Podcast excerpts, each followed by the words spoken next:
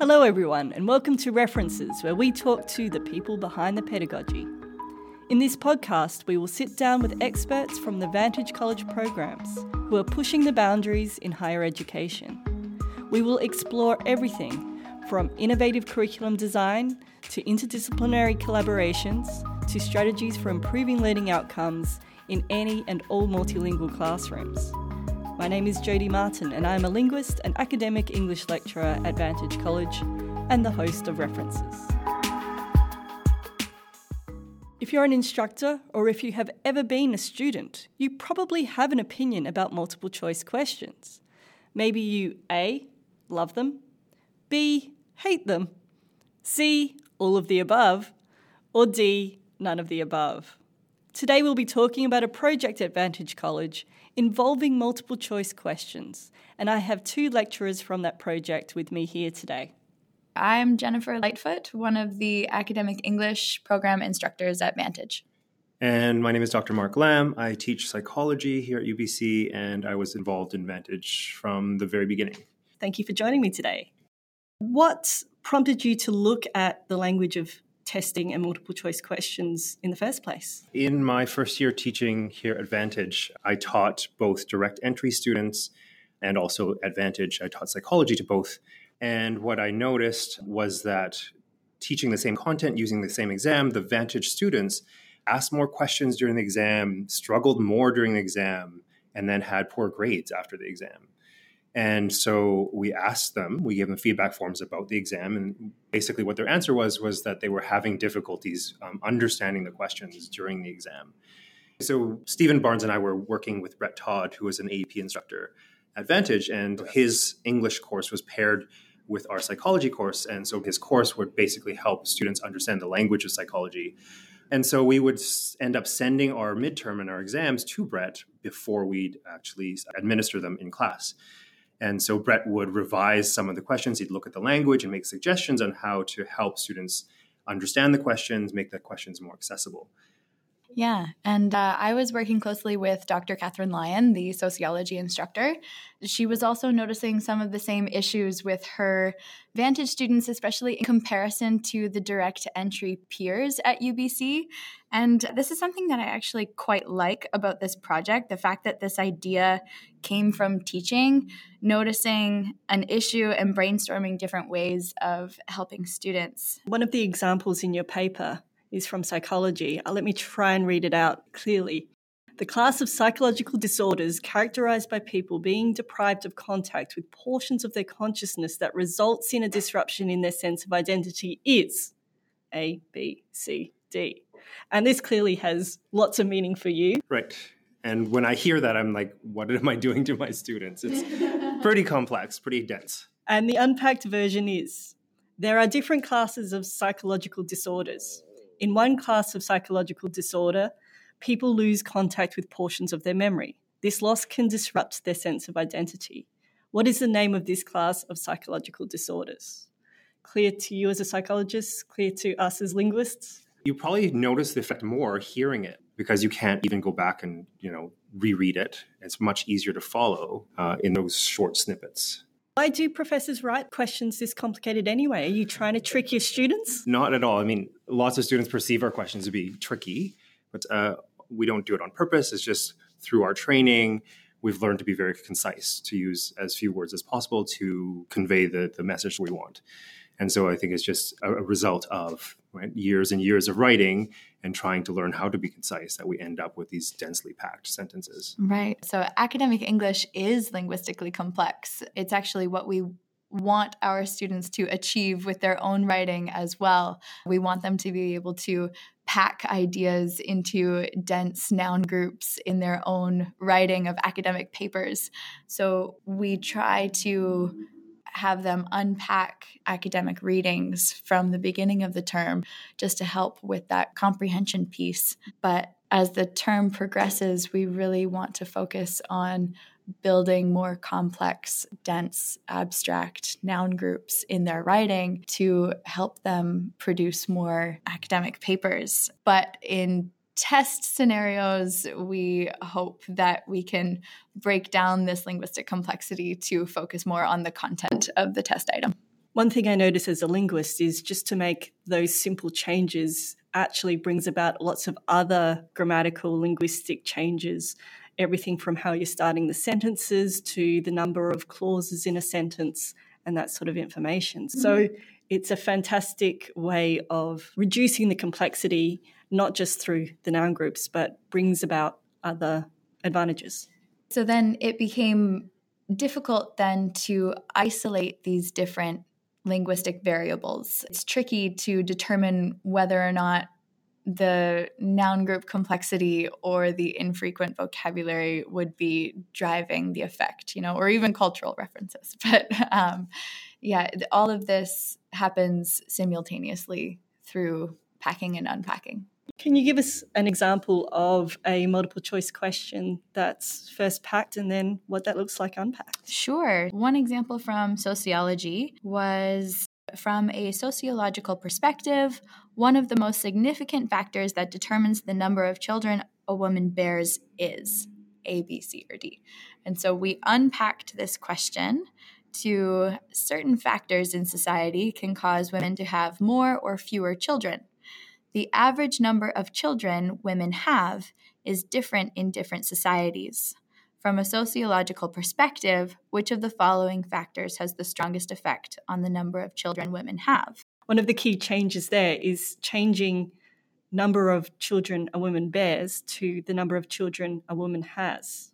Right. And so this was an example of how infrequent vocabulary can sometimes be substituted for a much more frequently used and understood term. These words that are only used in very isolated, specific contexts that students might not have encountered uh, can be really difficult, not only for international students coming from a different society, but also for all students coming to university. Absolutely. What brought this from something you need to do for your students to something that was worth investigating?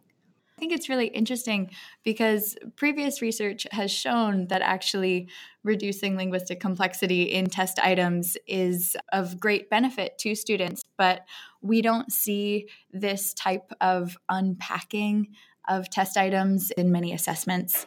So I think it is something that needs greater attention. Once you identified that this was an area you wanted to pursue, how did you start the project? I started chatting with Dr. Catherine Lyon from sociology, and we invited Daniel and Jen onto the team as the AEP instructors that would be revising the questions. Uh, so we applied for a SOTL Seeds grant, and this is a grant that provides us, I think, with 80 hours of SOTL Seeds specialists help. I took the lead on the SOTL Seeds grant that we applied for, but on the project was myself, Dr. Lyon from sociology, Jen and Daniel Riccardi, and then Simon Lolliott, who's another instructor in psychology. And then, of course, our SOTL Seeds specialist, Nathan Robertson, who's a statistician and a PhD student at the time. Who was amazingly helpful in helping us manage all of the moving parts within our project. We had a lot of data coming in because we had three midterms and one final per term. And we did this study over two terms with both Vantage students and direct entry students. So there was just there was a lot of data and moving pieces, and he really helped us uh, put that together seamlessly from beginning to end. Everything. So yeah, he was such a immense help, and it made the project so much easier. Accessing information from SOTL or the Scholarship of Teaching and Learning, which is available through CTLT, the Centre for Teaching and Learning Technology, is actually a really exciting opportunity if anyone is not aware of it. Jen, you and Daniel were approached with these complex multiple choice questions that you needed to make easier for ESL students. How did you do it? That was one of the challenges that we faced, really, um, because Mark and Catherine originally came to us with these complex multiple choice questions, and we thought, you know, where do we where do we start and what linguistic features do we really dive into to try and unpack these questions? And we sort of looked at them thinking you know where to start. And we ended up deciding on three main linguistic interventions. First reducing nominal group complexity and also substituting for less common vocabulary and uh, making cultural references very explicit to students. For the non linguists out there Uh, can you explain what a nominal group is? Of course. Typically, in written English, we tend to see more abstract representation of ideas through sophisticated noun groups. So, for example, in one of the sociology questions, we saw sociology discusses the many widespread cultural norms that we use to evaluate ourselves. So there we have the many widespread cultural norms that we use to evaluate ourselves as one noun group, one thing, one idea, and then this can then pose significant comprehension challenges to our English language students. Uh, so, for example, we could unpack that noun group by saying sociology discusses many norms. Different norms develop in different cultures and can become widespread. We use these norms to evaluate ourselves. So this would be an example of how we unpacked a noun group. You mentioned substituting infrequently used vocabulary with frequently used vocabulary. How did you determine what words are common, what words are rare? When we were identifying the infrequent vocabulary, just came from our expertise as language teachers. You start to notice what language is linguistically complex or infrequent. But we we ended up running the words through the corpus of contemporary American English just to make sure that the words that we were substituting were actually more frequent. For those who aren't familiar with the corpus of contemporary American English, it's a huge collection of millions upon millions of uses of words that gives you really good quantitative data about how many words are used within the specialized field of academia. Uh, you said the third point was also considering the cultural knowledge. I love the example in the paper. Can you share that with us? Oh, uh, the example in the paper, I think, is the slap of a beaver's tail is a symbol or a sign or you know, a, a, B, C, or D in sociology. And uh, so we thought, you know, a, a beaver is a quite Canadian animal.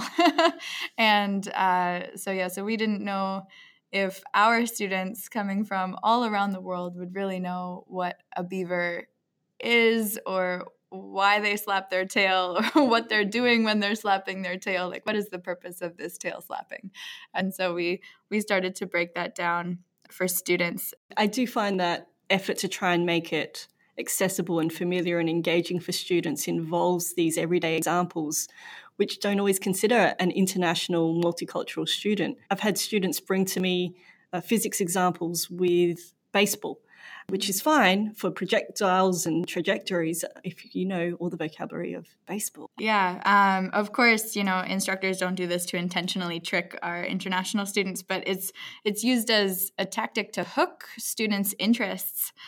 But sometimes those cultural references can just be lost on international students. So, so yeah, we just want to be mindful of the cultural references that we're using. But it is worth noting that reducing noun group complexity and replacing infrequent lo- vocabulary were by far the main strategies used. Now, is this not dumbing down the content from your perspective in psychology? I don't think so. This was kind of a key focus was to make sure that the content was retained.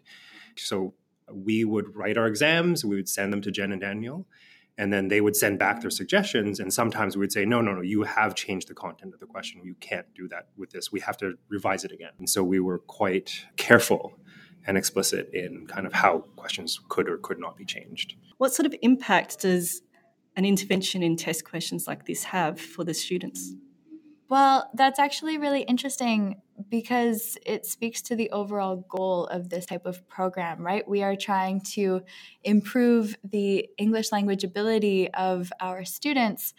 But at the same time, these test questions in assessments shouldn't be over their heads. It shouldn't be overly complex.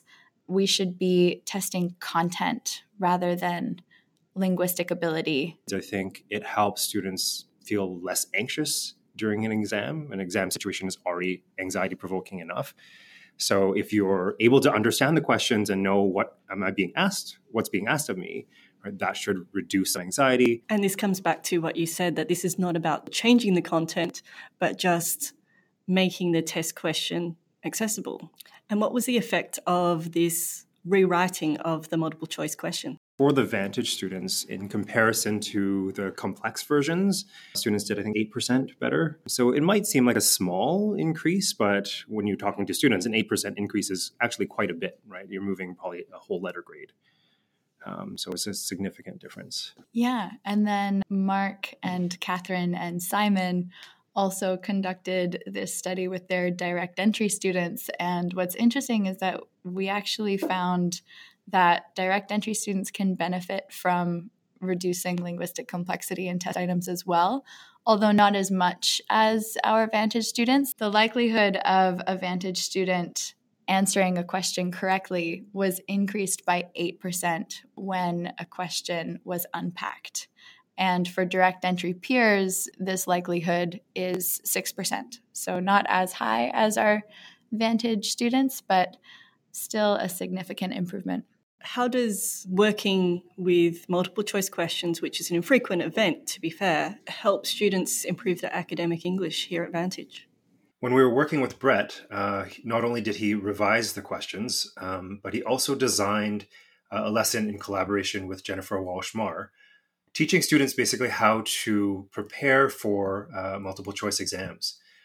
Um, so in these lessons, um, they had students consider how they might write a multiple choice question. They also offered strategies uh, on how to read and uh, decode these questions, even if the questions were uh, lexically dense. Um, and so, in essence, they basically designed their lesson to give students uh, the skills they needed to better read and understand questions, even if those questions were um, created in such a way by the profs that were dense and challenging. And this is part of empowering the students, really, isn't it? To give them, them access to the powerful language of a field and the disciplinary language of the field that they are learning. I do appreciate when you said that direct entry students improved, but not as much, is that this is about overcoming the disadvantage that ESL international students are facing in coming to this university. Were there any changes that they made that surprised you or things that you learnt about the language of psychology from this? Nothing that really surprised me.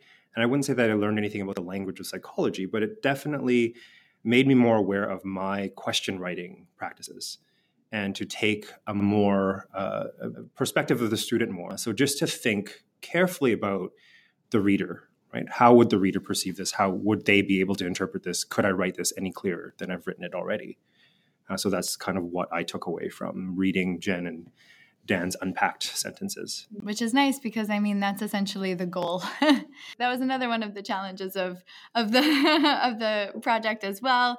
We know that closer to the end of the term, the exams started to have less and less complex questions. but ultimately, this is a good thing. Um, you know, we want instructors to be able to do this on their own to reduce linguistic complexity in their own multiple choice questions. And this is something that we're actually looking into developing workshops for at UBC. We hope to have these workshops ready for sometime in uh, 2020. And these workshops will be aimed at disciplinary instructors and their TAs.